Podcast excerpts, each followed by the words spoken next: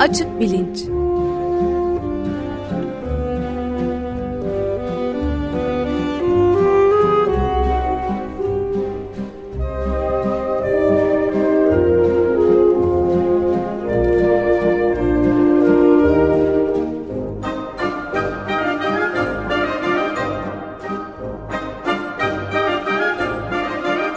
Güven Güzeldere ile bilim ve felsefe sohbetleri. Günaydın Güven Bey, merhabalar. Günaydın Ömer Bey. Günaydın. Günaydın Özdeş. Evet, uyku ve rüyalar serimizden başlangıç üzerine konuşuyoruz galiba. Konuğumuz yok. Siz e, izah eder misiniz durumları? Tabii geçen hafta seriye bir giriş yaptık. Bugün de biraz daha serinin kalan programlarında kimler konuk olacak, neler konuşacağız böyle şeylerden bahsetmek istiyorum. Büyük gündem değiştirici bir olay olmadığı müddetçe işte Temmuz-Ağustos aylarını uyku ve rüyalardan konuşarak geçireceğiz. Şimdi ben size önce başımdan geçen bir şeyi anlatarak başlamak istiyorum bugünkü programa. Ee, ben Ankara doğumluyum. Bahçeli evlerde işte doğdum, büyüdüm e, ikinci caddede artık o Bahçeli Evler'deki caddelerin isim, isimleri değişti bir süredir. Hatırlayamıyorum şimdi ikinci cadde ne oldu ama işte benim zamanımda ikinci cadde olan yerde. E, ben bu ikinci caddede yürüyorum. Benim işte büyüdüğüm evin karşısında da bir anaokulu vardı. Sonra yıkıldı. Böyle büyük bir apartman binası oraya yapıldı filan. Fakat anaokulu yerinde duruyor. Diyorum ki aa herhalde anaokulunu yani öbür binayı yıktılar. Anaokulunu yeniden yaptılar. E, niye yapsınlar? Biraz da acayip bir şey ama yapmışlar işte belli ki. Anaokulunun da bir arka bahçesi vardı. Biz orada top oynardık. Doğru düz arka bahçesi olan tek tek yer olduğu için onun için önemli bir yerdi şu arka bahçeye bakayım deyip böyle yandan sapıyorum. Arka bahçeye çıkıyorum ki e, deniz kenarı bir yer. E, böyle çok temiz bir deniz, müsilaj falan yok. İşte güneş e, parıldıyor denizin üstünde. Aa ne güzel olmuş buraya da deniz gelmiş falan diyorum. Neyse şimdi burada keseyim. Bu benim rüyam haliyle anladınız. Ben aslında böyle rüyalarını pek hatırlayabilen birisi değilim. Pek hatırlayabildiğim rüyalar arasında çok, ilginç bir şeyler çıkmıyor. Yani rüya anlatmak için bunu anlatmadım aslında. Rüyaların çok karakteristik temel özelliklerine dair bir şeye dikkat çekmek istiyorum. O da şu, uyanıklık halinde e, garibimize gidecek ve bir dakika bu olamaz diyeceğimiz bir sürü şey rüyada bize normal geliyor. Yani ya bir mazeret buluyoruz, işte anaokulunu yeniden yapmışlar diyoruz rüyamızda. Ya dikkat etmiyoruz ya üstünden atlıyoruz, işte deniz gelmiş falan olabilir falan gibi.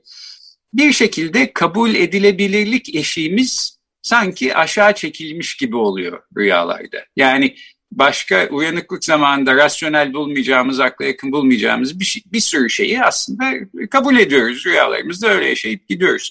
Şimdi bu kendi başına aslında çok ilginç bir konu. Bir takım felsefi meselelere de değiniyor diye düşünüyorum. Uzun boylu oralara girmeyeceğim ama mesela rasyonelite insan zihninden bağımsız bir ideal olarak hep düşünülür felsefede.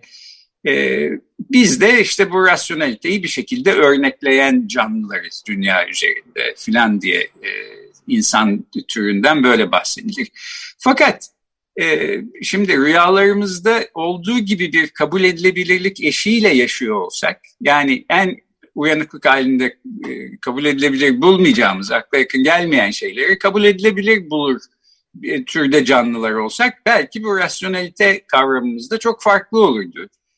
Ee, burada bence düşünülmesi gereken üzerinde ilginç meseleler var bu e, programın ilerleyen program e, bölümlerinden bir tanesinde 9 Eylül Üniversitesi'nden nörofizyolog Profesör Barış Baklan konuk olacak ve e, beyinde hangi mekanizmaların ne şekilde çalışmasından dolayı bu kabul edilebilirlik eşiği rüyalarda değişiyor. E, bunu anlatacak. E, bu son zamanlarda, son 10 yılda yapılan beyin görüntüleme çalışmalarıyla ortaya çıkmış yeni bir bilgi. Fakat bazen şu da oluyor rüyalarda. E, yani kabul edilebilir buluyoruz bir sürü şeyi işte atlıyoruz üstünden filan ama bazen de bazı insanlarda en azından ya bir dakika burada bir şey var bu acaba rüya mı sorusu e, hasıl olabiliyor. Herkes de olmuyor bu. e, ama bazı insanlarda doğal olarak oluyor. Yani ben konuştuğum insanların bazıları hiç başlarına böyle bir şey gelmemiş. Bazıları ise Aa, tabii bana sıkça olur diyorlar. Lucid rüya denilen şey bu. Rüya görürken rüyanın farkındalığı, rüya görüyor olduğunuzun farkına varıyorsunuz. Ve ama uyanmıyorsunuz, rüyaya devam ediyorsunuz. Bu çok tartışmalı bir konuydu. 1970'lerin sonunda bunu Stanford Üniversitesi'nde bir araştırmacı doktora tezi olarak yaptı. Stephen LaBerge adında ve bilimsel olarak aslında lucid rüya diye bir şeyin var olduğunu kanıtladı. Bu serinin son programında ben de bu kişinin laboratuvarında da bir süre çalışmıştım filan. E, lucid rüyanın ne olduğu, nasıl kanıtlandığı, bilimsel olarak ne gösterdiğinden filan biraz bahsedeceğim. Ondan önceki programda e, Barış Baklan Hoca da biraz lucid rüyanın e, nörobilimsel altyapısını aslında anlatacak. Şimdi rüyalardan başladım fakat e, uykuya geçeyim oradan. E, çünkü aslında rüyalardan konuşmanın e, uykudan bağımsız olarak rüyalardan konuşmanın imkanı yok. Çünkü biliyoruz ki ne zaman rüya görüyoruz? Uykudayken, uyanıkken rüya görmüyoruz. Ee, eğer nörolojik bir bozukluğumuz yoksa, eğer e, uykuda değilken rüya benzeri deneyimler yaşıyorsak bu zaten kötüye alamet. Ee, işte Profesör Hakan Gürvit rüyaların nörobilimini anlatırken bu konuya değinecek. Ee, böyle bir durumda e, Hakan Hoca gibi birisine gidip hemen gözükmemiz lazım bazen demans başlangıcını gösteriyor filan. E, genel olarak normal olarak e, rüyaları hep uykudayken görüyoruz. Dolayısıyla uyku fizyolojisinin çalışmanın rüyaları anlama konusunda çok önemli bir yeri var. E, biz de zaten bu seride öyle bir sıra izleyeceğiz. Yani önce rüyaların fizyolojisinden e, daha sonra pardon önce uykunun fizyolojisinden sonra rüyalardan e, bahsedeceğiz. Ee, şimdi uyku fizyolojisinde en önemli e, bulgulardan bir tanesi e, uyku sırasında bir düzenli bir mekanizmanın çalışıyor olduğu bir, bir de göz hareketleri olan hızlı göz hareketleri rüyası denilen işte rapid eye movements diye geçiyor, REM e, uykusu diye geçiyor. REM uykusu diye bir uyku evresinin olması. Ve REM uykusuyla REM dışı uyku yani gözlerimizin hızlı hızlı hareket etmeye başladığı evreyle öyle olmadığı evre arasında da hem fizyolojik farklar var hem de bu e, işte canlı, renkli, sonradan hatırladığımız rüyalarımızın çoğu hızlı göz hareketleri yaparken e, deneyimlediğimiz şeyler. Bunun dışındaki evrelerde de rüya görülüyor ama daha frekansı düşük ve daha e, az hatırlanan ve daha e, işte REM uykusundaki kadar ilginç olmayan rüyalar bunlar. Ee, şimdi geçen hafta e, sorduğum sorulardan bir tanesi şuydu. Uyku gerekli mi? Kaç saat uyumalıyız? Bunun bir ölçüsü, ölçütü var mı? Burada da bir anekdotla aslında bu konuyu hakkında bir şey anlatayım. Ee, geçen hafta bahsetmiştim. Stanford Üniversitesi'nde William Dement diye bir uyku e, araştırmacısının uyku ve rüyalar üstüne bir e, dersini almıştım. Bu çok önemli bir insan. Geçen sene vefat etti. E, renkli de bir kişiydi. Aynı zamanda işte basçı, e, caz müzisyeni, Quincy Jones'la birlikte çalmış filan öyle e, tarafları da olan bir kişiydi.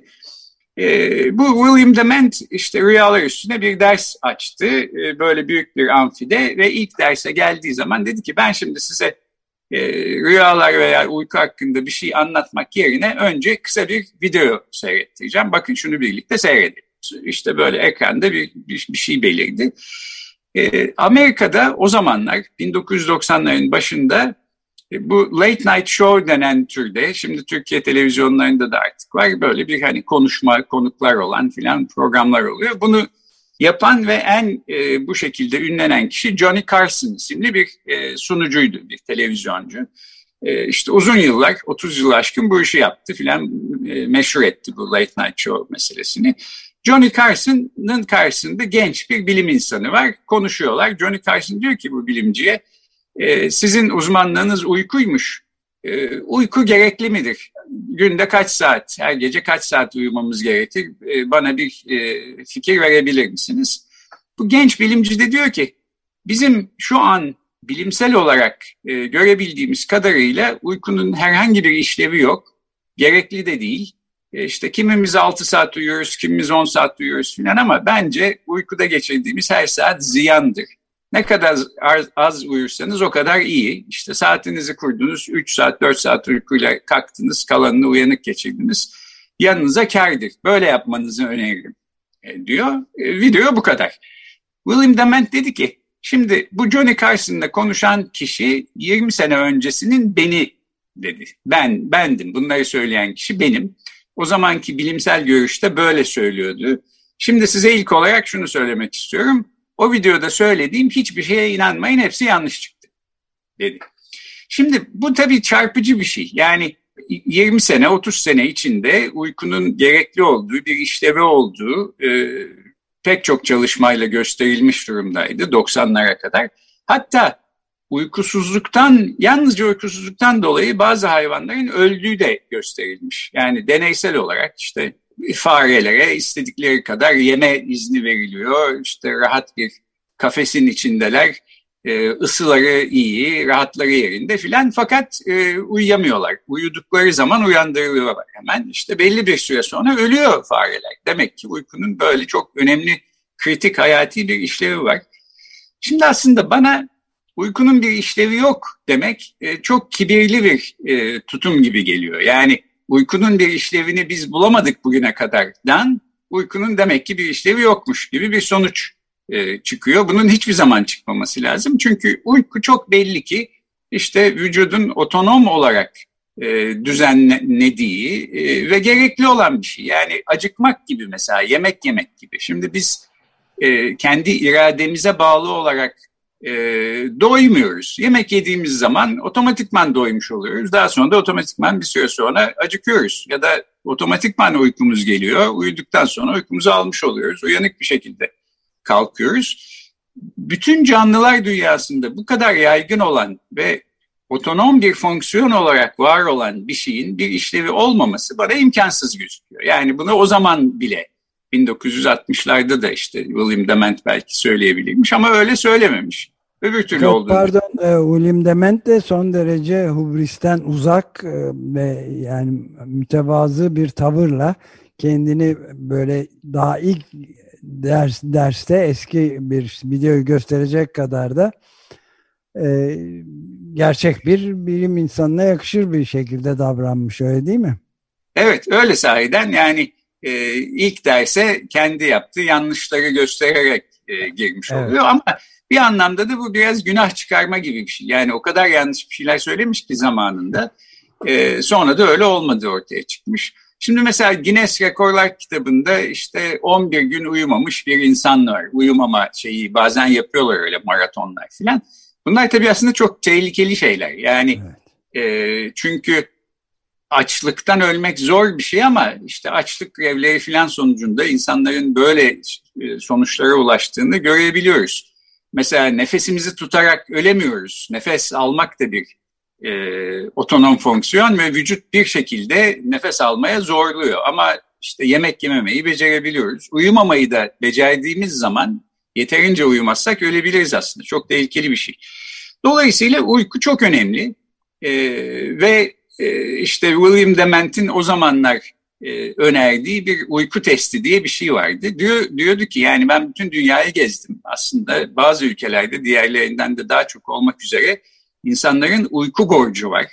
Ve bu böyle kredi kartı borcu gibi sonradan ödenebilecek bir şey de değil. Yani hafta içinde her gün işte 4 saat uykuyla idare ettiniz. Hafta sonunda 12 saat, 14 saat uyudunuz filan. Dolayısıyla onu dengeledi olmuyor. Yani az uyuduğunuz zamanlar vücudunuz bir hasar görüyor, zarar görüyor ve bunun e, işte bedelini zaman içinde ödüyorsunuz filan diye mutlaka uyuyun e, diyordu. Testi de çok kolay bir şey.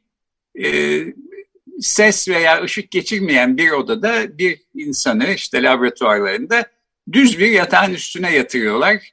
Diyorlar ki sen şimdi uyumaya çalışma, uyumamaya da çalışma. Yalnızca burada sessizce hareket etmeden 20 dakika boyunca yat. Ve 20 dakika içinde işte ben hayatta uyuyamam, e, rahat edemem, kendi yatağımın dışında gözüme uyku girmez falan diyen insanlar dahil olmak üzere büyük bir çoğunluk uyuyakalıyor. Uyuyakalıyor çünkü uyku borcu var bu insanların e, diyordu William Dement ve böyle işte çok basit bir testle bunu göstermeye çalışıyordu filan. Şimdi e, uyku konusunda mesela insanlardan başka kim uyur? Hangi hayvanlar uyur diye sorabiliriz. E, memelilerin uyuduğu biliniyor. Bazı deniz hayvanlarının, ahtapotların mesela veya mürekkep balıklarının uyuduğu üstelik rüya gördüğü de düşünülüyor. Bunu nereden biliyoruz? E, ahtapotlarda ve mürekkep balıklarında e, bedenlerinin rengini değiştirebilme e, yeteneği var. Yani bir, bir şekilde derilerin üstündeki pigmentlerin rengini değiştirerek e, bir, bir çeşit kamuflaj uygulayabiliyorlar. İşte yosunların arasındaysa yeşil renge bürünüyorlar. Kayaların arasındaysa kahverengi olabiliyor falan. Çok aslında olağanüstü bir yetenek. E, bunun dışında bir de e, uyarılma halleri e, dolayısıyla yani bir şekilde duygu durumları da onların renklerinin değişmesine sebep oluyor diye düşünülüyor. İşte uyarılmış haldelerse, korkuyorlarsa ya da sakinlerse bazen kırmızı oluyorlar, bazen beyazlaşıyorlar filan falan. Şimdi bir ahtapotun ya da mürekkep balığının uyurken renk değiştiriyor olmasının ne sebebi olabilir? Bu gözlemlenebilen bir şey. Yani uyuyor hayvan orada kovuğunda e, renkten renge giriyor, şekilden şekile giriyor.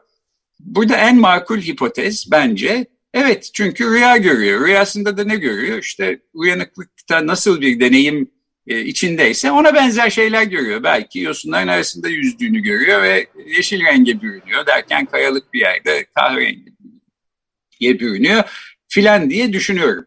Ama tabii hayvanların e, insanlar gibi bir dili olmadığı için işte insanlar gibi bir bilinç dışı olabilir mi? O anlamda rüyalarında bir anlatı olabilir mi? Olamaz mı? Bu tartışmalı konular. Bunu rüyalar konusunu e, konuşurken buraya yeniden geleceğiz.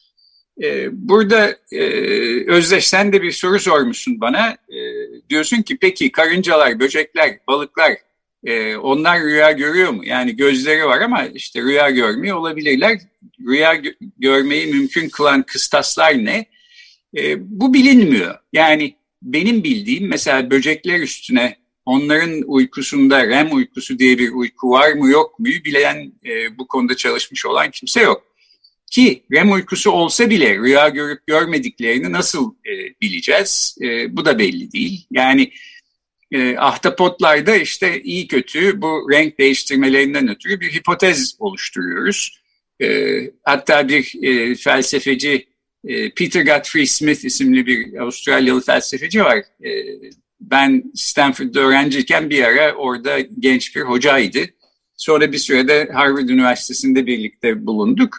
Şimdi Avustralya'ya döndü. E, dalgıçlık yapıyor, su altı dalgıçlığı. Biraz da böyle iklim aktivisti falan oldu. İki tane kitap yazdı deniz canlıları üstüne. Orada diyor ki mürekkep balıkları ve ahtapotlar böyle sanki sırtlarında dijital bir ekran taşıyan hayvanlarmış yani onları uzaktan gözleyerek ne durumda olduklarını, hangi ruh halinde olduklarını filan anlayabiliyorsunuz. Ee, biz açık bilinçte e, işte beyin görüntüleme yöntemleriyle zihin okuma üstüne pek çok program yapmıştık. Günün birinde mümkün olabilir. Yani belki işte bir kask takacaksınız ve e, beyin faaliyetlerinize bakarak zihninizden ne geçtiğini bir ekrana birisi yansıtabilecek. Böyle olursa belki uykunuzun içeriğini de e, bir film izliyormuş gibi başkalarının izlemesi mümkün olabilir ama şu aşamada böyle teknolojiler söz konusu değil. Başka hangi canlılar rüya görüyor e, sorusunun da tam bir e, cevabı yok. Peki niye rüya görüyoruz? Rüya görmenin bir işlevi var mı ya da bir yan ürün mü? E, bu da belli değil. Bu konuda da pek çok tartışma var. E, rüyanın ne anlama geldiği ni aslında önce anlamamız gerekiyor. Bunu da hem Hakan Gürvit'le hem daha sonra Talat Parman'la konuşacağız. Freud'dan gelen psikanaliz geleneği diyor ki rüyalar çok önemli. Bir e, bilgi kaynağı bizim için. Hatta bizi bilinç dışımıza götüren bir kraliyet yolu. E, rüyalarımızı analiz ederek e, kendimiz hakkında bir takım bilgilere ulaşabiliriz. Ama yeni nörobiyoloji kuramları da diyor ki hayır aslında rüyalar, rüyaların içeriği tamamıyla tesadüfi olarak beynin başka şeyler yaparken ortaya çıkarttığı içerikler. Dolayısıyla bu içeriklerin hiçbir anlamı yok. Bunlar böyle kahve falı falan gibi yani. Şimdi kahve falını da küçümsemeyelim. Yani kahve falı, işte tarot kart, bilmem el falı falan gibi şeylerden para kazanan bir sürü insanlar var. Bunlara gidip para veren ve e, ciddi alanda bir sürü aklı başında insan var. Niye? Bunun bir sebebi olsa gerek. Bu illa kahve falının bir bilgi kaynağı olmasından kaynaklanmıyor. Ama kahve falının belki işte bir konuşmaya, bir analize yol açacak e, bir ilk adım olabilmesinden kaynaklanıyor. Yani ben işte e, sizin kahve falınıza baktım. Dedim ki e, son zamanlarda sıkıntılı bir dönemden geçmişsiniz ama yakında e, feraha kavuşacaksınız gibi gözüküyor işte bir şeylere bakarak söylüyorum.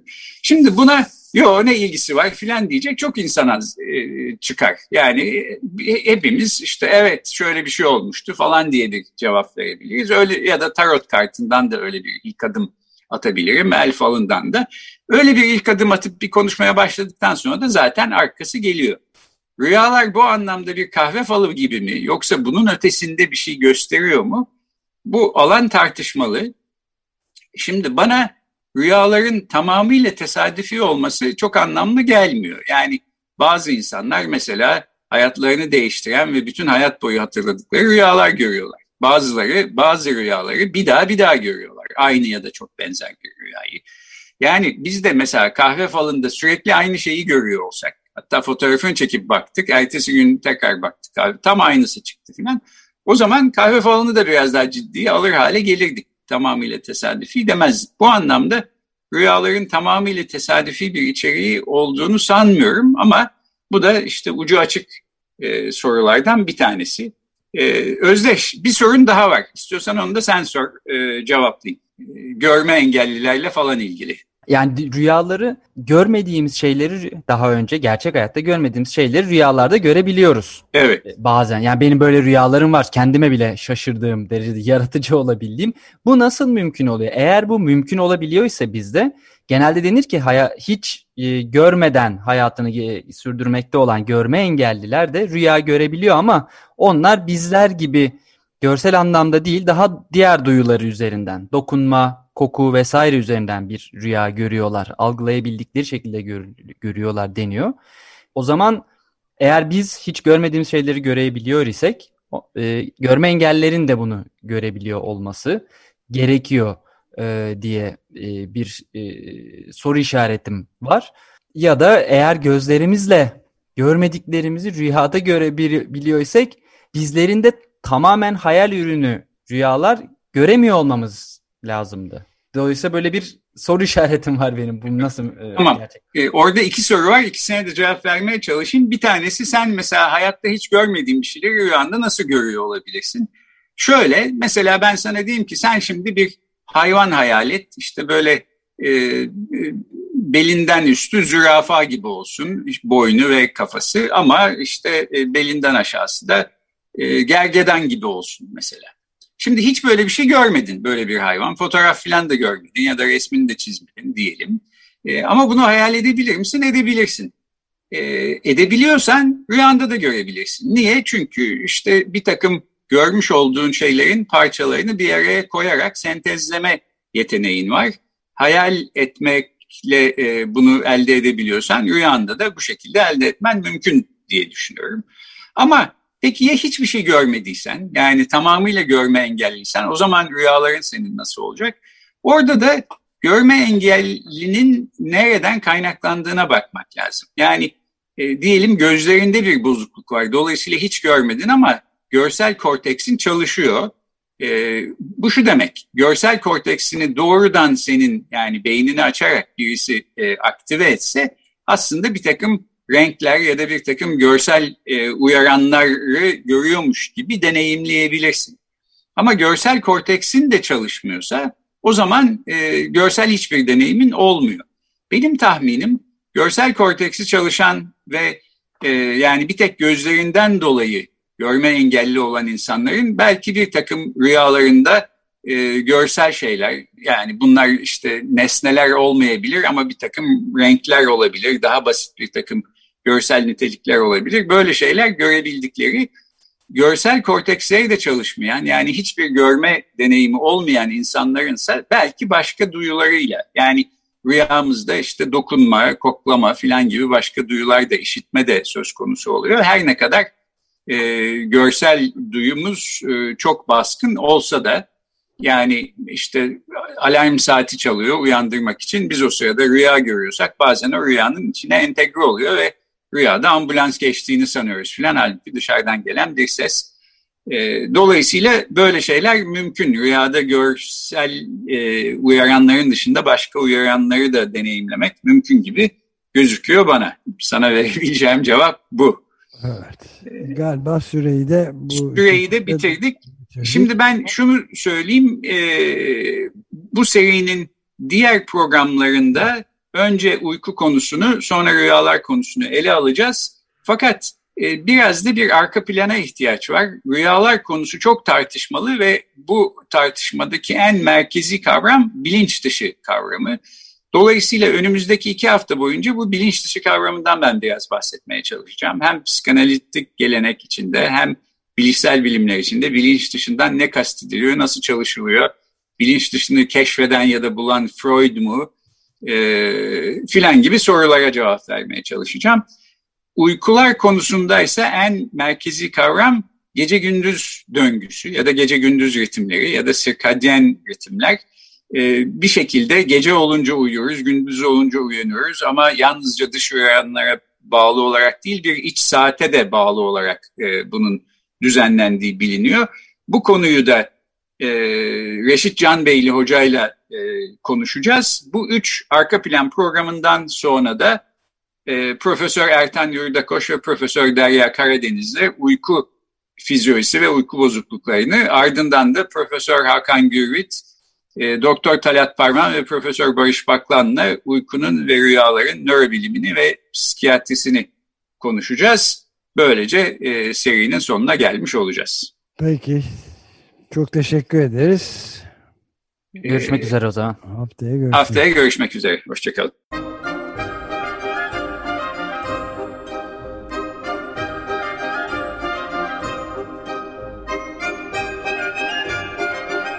Açık Bilinç